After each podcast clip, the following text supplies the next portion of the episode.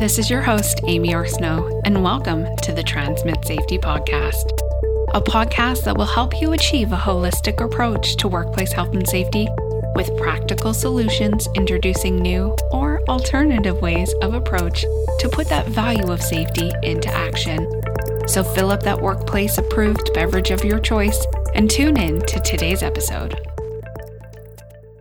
In the first episodes of the podcast, we've spent time talking about values, emotional intelligence, career path, stress management, because this all is combination of who we are as health and safety professionals and defines a little bit about what we might see within our health and safety management systems. I see this all the time. What you focused on is where you have decided to nurture your program. And nobody likes to make mistakes. So we focus on the things that we feel confident in. But there is wisdom in every misstep that we take as professionals, as practitioners. You are trying to create a healthy and safe workplace. How you have decided to define what a healthy and safe workplace is also can influence where you are putting your focus. Defining healthy and safe workplace, you know, lack of loss, less injuries, increased employee engagement, the ability for somebody to fail safely or everybody has a personal responsibility when it comes to health and safety, how you define workplace health and safety is yes linked into the to legislation definitions and linked into industry definitions, but you also have a personal definition of what that looks like, what that feels like within your organization. The inability to create a healthy and safe workplace is a threat and something, you know, I'm going to use the word threat in a very wide and, and open kind of term, but sometimes when we're not reaching our goals, we have to do a little bit of reflection and the inability to make progress within your health and safety program. Let's put it on the table. Could it be you? Could it be your inability to effectively communicate? Could it be based on your personal biases? Is it the lack of professional development that you have or have not had within your career? Or is it going to workshops, going to conferences, taking additional professional development, but not actually applying it in situations that are going to be beneficial to you and within your organization? it's not me, it's the management team. It's not me, it's the workers. It's not me, except uh, maybe it is. Alex is a safety advisor. They have been working at a company for over two years and they have been trying to make an impact. They work Monday through Friday, 40 hours a week, overtime as required. Alex has an NCSO and attends an annual conference for professional development. They are a department of one, and their company has one primary location. Within the last month, there has been five additional projects sizing from 3 to 15 people on site. In the first year, they felt confident. Alex felt positive in their role and had a strong conviction that yes, they could make a change for the better within this company. But recently, they've been feeling doubtful, embarrassed, even, and also a little bit of shame due to the number of incidents occurring within the organization.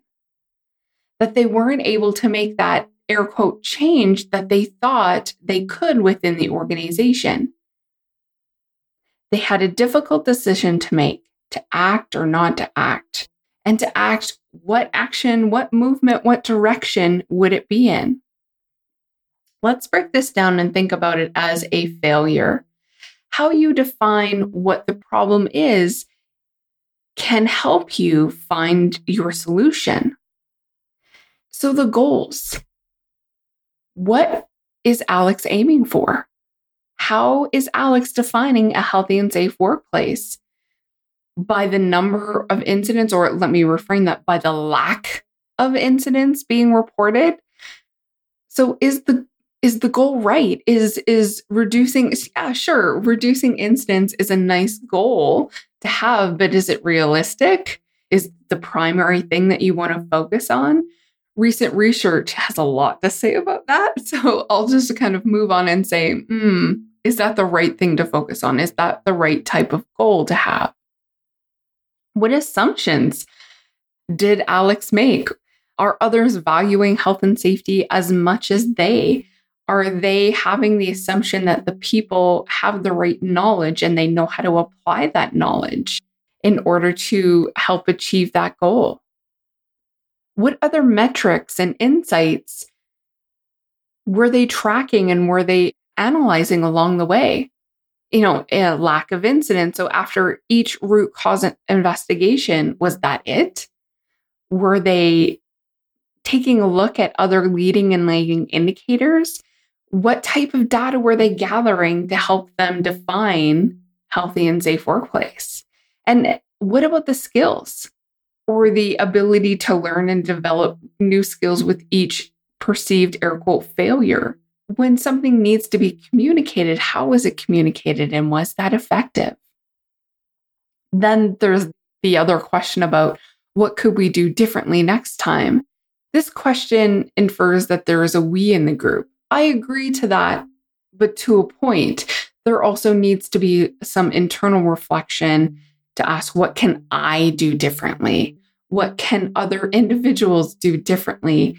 And then what can we collectively do differently? There's there's no easy way. Alex has a problem. Workplace health and safety isn't improving by their selected metrics when they first started, the frontline supervisors, they got on board with workplace inspection, senior management signed on that new training policy, and sure, they had some early perceived successes. Yet the path to success is not always linear.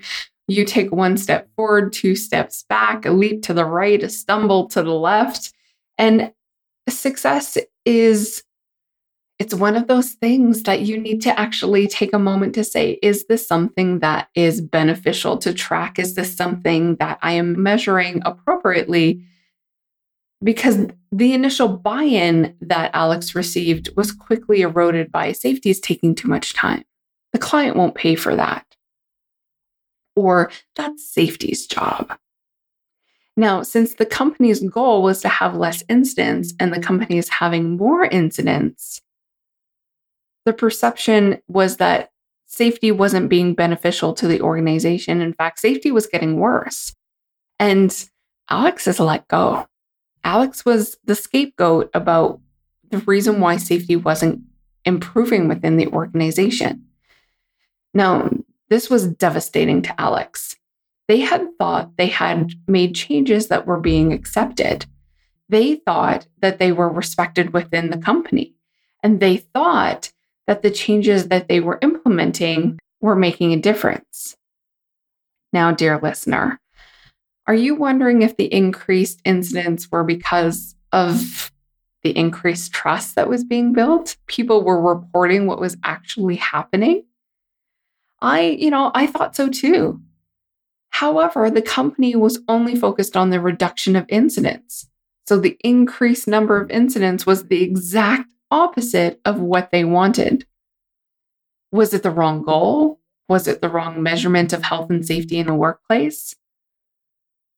In fact, Alex, after being removed from the day to day chaos, filled up their cup, grabbed a pen, grabbed a paper, kicking it old school, and journaled through some prompts to help help kind of resolve some un, unthought about processes so, what did they think was an early success?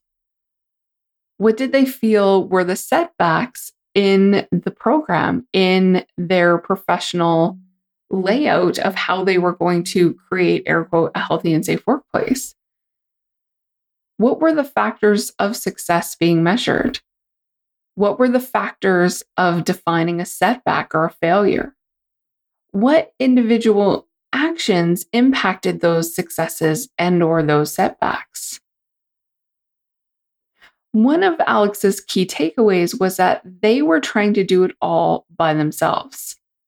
They were the one asking for change. They were the one writing new policies. They were the ones implementing new training requirements. They were working in isolation. But isolated strategies do not work. Figure out the role you play within the organization and then ask yourself who is on your team? Who are your key go to people within your organization that are aligned with where you want to go within your health and safety program? And let's be honest, not everybody is going to want change. You need to get people to do things differently. That's a potential conflict. But that's also part of change management.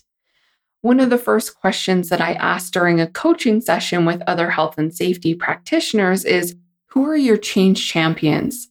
Change champions, change agents, whatever you want to call them. Figure out who is going to help you within these change management processes. So, what is a change agent or a change champion? Change advocate, advocate for change. There's so many different names that you can call them, but simply it is a person who acts as a catalyst for that change management process. They are somebody who's going to promote, champion, and enable and support that change within the organization. There can be two types of change champions or change agents your technical experts and then your social support champions as well. Within each level, each department, on each project, you should be identifying and creating relationships with those who are visible and available at their level. Those who have developed a leadership title within their group. And remember, just because somebody has a title of management doesn't mean that they're a leader. So what what does visible and available uh, to their level mean?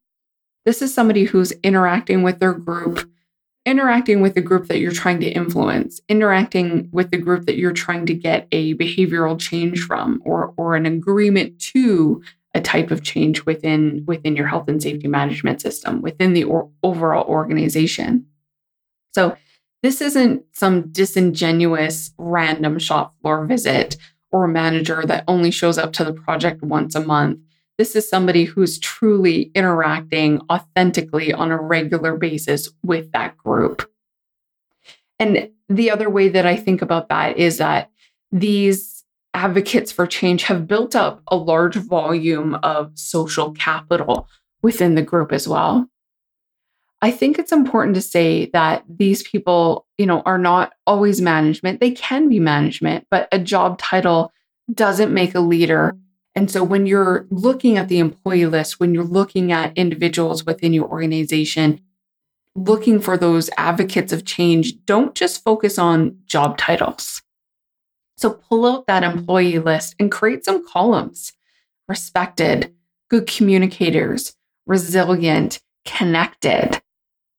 If you're not sure who meets this criteria, time to get to work and do what a safety person should be really good at observing. One of the ways that I always used to figure out about who had the power within the groups, who had the leadership title within the group, was to ask questions in a group setting and see who people look to before responding. Watch who people gravitate towards when they're making a decision or who they wait to speak when there's a difficult question on the table. It might not even be the first person who is talking. So when somebody is speaking, watch the body language of others. See who they are looking at when somebody is speaking. Watch if they're looking at the speaker or if they're paying attention to somebody else in the group to get their cues from that individual. It's a very fascinating experience. You can do this in operational meetings and safety meetings. Really, you can do this in any type of group setting. the social dynamics of change management should never be overlooked. This is very much connected with the different types of personal power that people can hold. And there are two types of personal power the expert and the referent. The expert personal power comes from one's experiences, one's knowledge. So, as an example, a senior technician is an expert on a particular unit, a manager is an expert at a particular process. There is very much an expert level knowledge that's being applied. And people go to that individual for that expertise. Now, there's also referent power, and referent power comes from being trusted, comes from being respected. As an example, you might have a team lead who has developed referent power within the crew for being fair and treating everybody with respect. Raven added a sixth type of power, which is the informational power. And informational power comes from controlling the information that others need to know in order to achieve something. So, a boss is going to give away information about a specific situation in a controlled manner. Informational power is different than expert power because expert power is built on one's expertise and knowledge and the ability to do a task and share that information in a way of meeting kind of the, the operational or the performance expectations. Informational power is a little bit about more about I have this information and I'm going to decide who gets the information, when they get the information, how they get that information.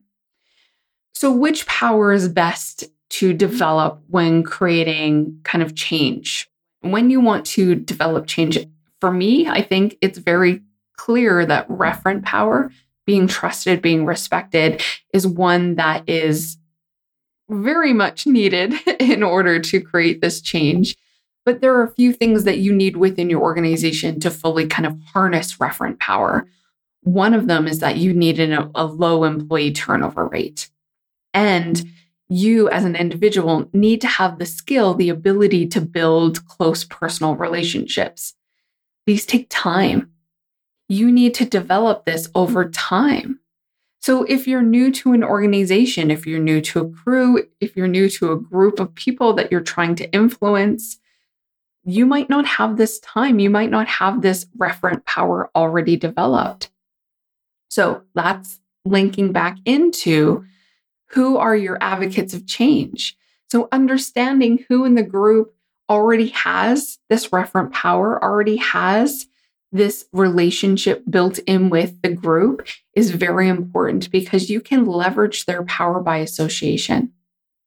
Now, this isn't easy to do, but it's about being your authentic self while establishing and creating relationships within each level of the group you want somebody to advocate on your behalf when you're in that group or when you're not kind of present and talk about the things that you are trying to achieve, like implementing a new insert, you know, health and safety activity or initiative here. Remember, Alex, they realize that no matter where an organization is within the continuous improvement cycle, it's important for the health and safety practitioner to be observant, to know who holds influence, who holds power, referent or expert power within their organization. Alex also, as a key takeaway, understood that they cannot do it alone, that they need to create essentially allies within their change management process. And that's the key takeaway for this episode. Understanding that you can't do it alone, that you only have influence over your little bubble about what you can do. And the ripple effect is to find who your change agents are within your organization and help them develop the skills and the information that they need in order to advocate for health and safety within their groups, within their departments, on their projects. So grab that workplace approved beverage of your choice and get observing. Can't get enough of the Transmit Safety podcast? I'm there with you. In the meantime, between episode releases, feel free to connect with me on transmitsafety.com. You'll find all of my social media links there and able to plug into the newsletter.